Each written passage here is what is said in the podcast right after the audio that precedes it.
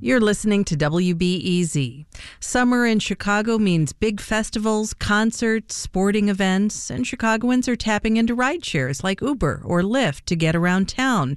But lately, some rideshare drivers have been more critical about how much money they actually get from these fares.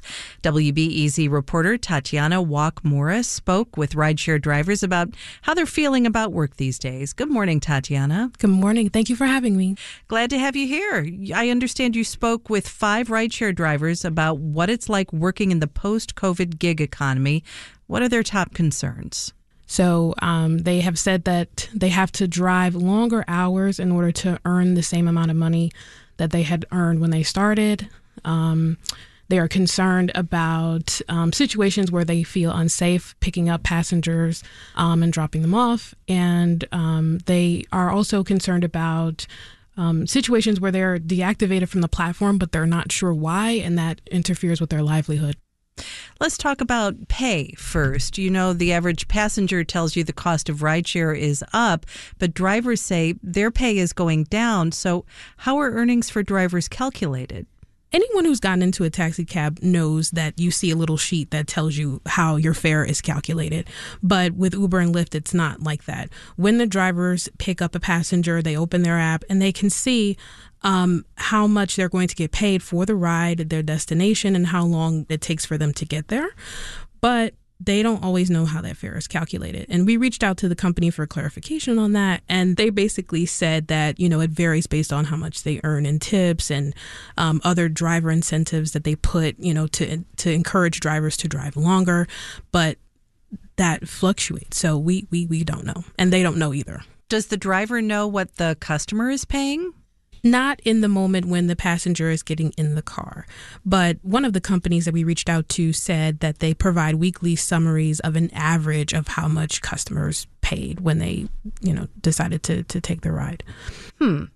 Um, in response to your question about pay, you said both Uber and Lyft referred you to a City of Chicago study that found the majority of rideshare drivers earn between 31 and $40 per passenger per hour, but that's not what they take home, is it?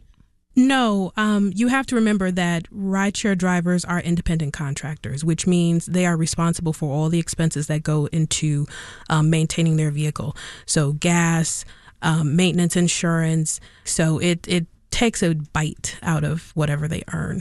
Yeah, and then there's another concern you mentioned, which is security, uh, robberies, carjackings, acts of violence against drivers.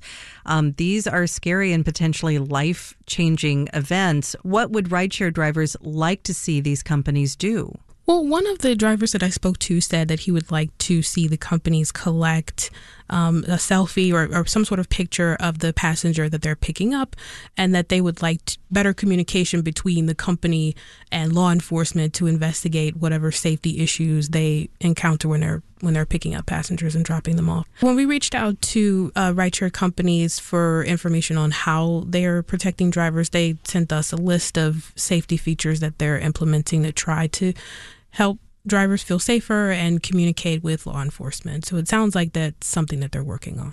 So, declining wages, safety concerns, getting deactivated from their platforms. Why do people, you know, drive rideshare? I think everyone's familiar with those commercials that talk about the flexibility of driving for rideshare.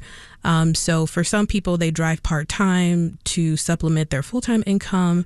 One of the drivers I spoke to, he he drives rideshare in order to bring in more income now that he's retired.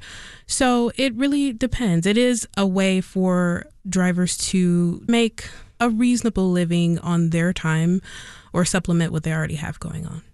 Tatiana Walk Morris is a freelance reporter for WBEZ. You can find her interviews with the rideshare drivers at WBEZ.org. Thanks, Tatiana. Thank you. This is WBEZ.